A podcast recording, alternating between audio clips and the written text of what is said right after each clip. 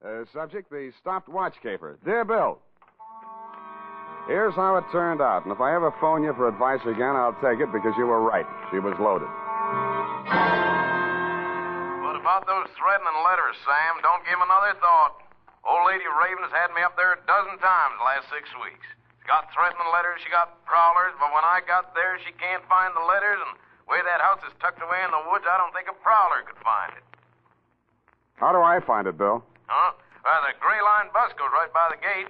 The Mount Tama Allies Road, about three miles this side of Rock Spring. Well, that sounds pretty rugged. You, uh, say she's a crank. But she's got money, Sam, Oh, the poor old soul. and she got a niece. Oh? Yeah, over 23, but she's stacked. Hmm, the old lady's loaded, the niece is stacked. Who else lives there? Well, there's a butler.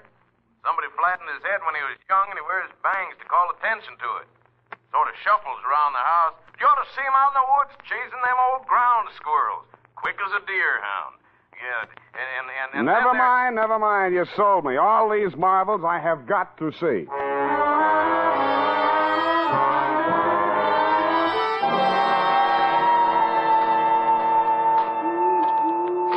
It was only 3 in the p.m. when I skulked in through the gates of Ravenswood, but it was so dark the hooty owls hadn't gone to bed yet.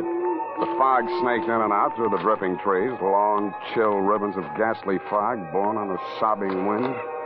I mushed on into the deepening gloom of the forest primeval. After ten minutes of that, I began to wonder if there was any house there. When I saw it, I still wondered. It looked more like a fungus growth. Oh, no.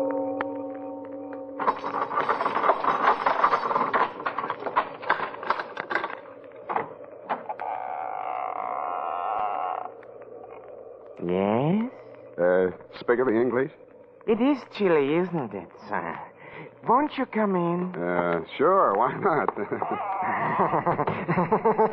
yes, yes, I expected that.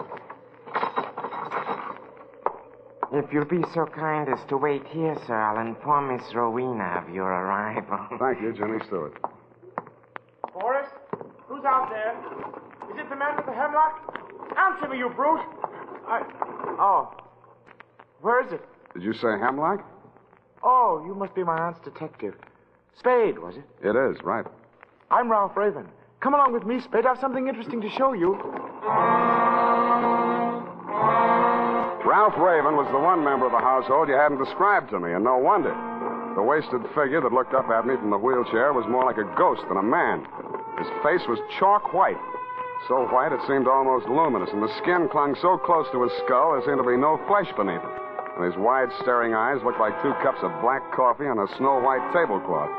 I followed him into a glass enclosed room only slightly larger than the garden court at the plaza. The humidity was several points higher than the dripping woods, and the temperature was several degrees lower. But the plants he had growing there seemed to thrive on it. As I edged nervously through the dense, quivering foliage, I noticed a strange looking yellow green pod, about the size of a milk bottle, at the end of a long, tubular stem. It leaned over, opened its red mouth, and said, Hey, what is that thing? Oh, that's my Sarracenia gigantosa. Meat eater. Carnivorous plant. Don't be frightened. I just fed it. Uh, don't tell me. You know what it eats? Uh, acts like it needs a dose of bicarb. No, perfectly healthy. Merely part of the digestive process, even as you and I. Not me. But over here, you're a detective. These plants should interest you. Oh, oh, don't touch that mandrake. Never thought of it. It won't cry out. No vocal cords. Oh, I see. It's very sensitive Oh, sensitive. and deadly poison.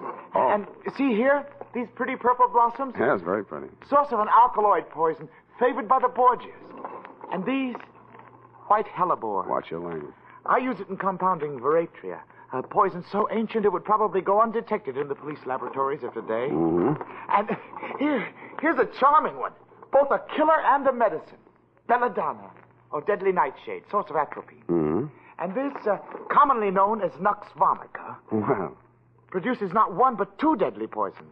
The well-known strychnine and the rare and not easily detectable brucine. yeah, well, it's uh, quite a hobby, Uh, Mr. Oh, Raven. it's not a mere hobby, Mr. Spade. It's a practical science. All the plants in this conservatory have their fatal properties, and all have played a role in the great crimes of history. Did my aunt get another threatening letter? so she says. Odd that